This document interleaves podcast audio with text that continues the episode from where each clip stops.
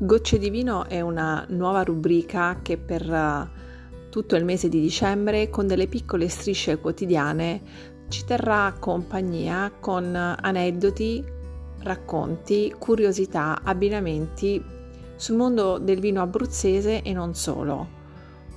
Un minuto per parlare di vino, un vero e proprio giro d'Italia in calice.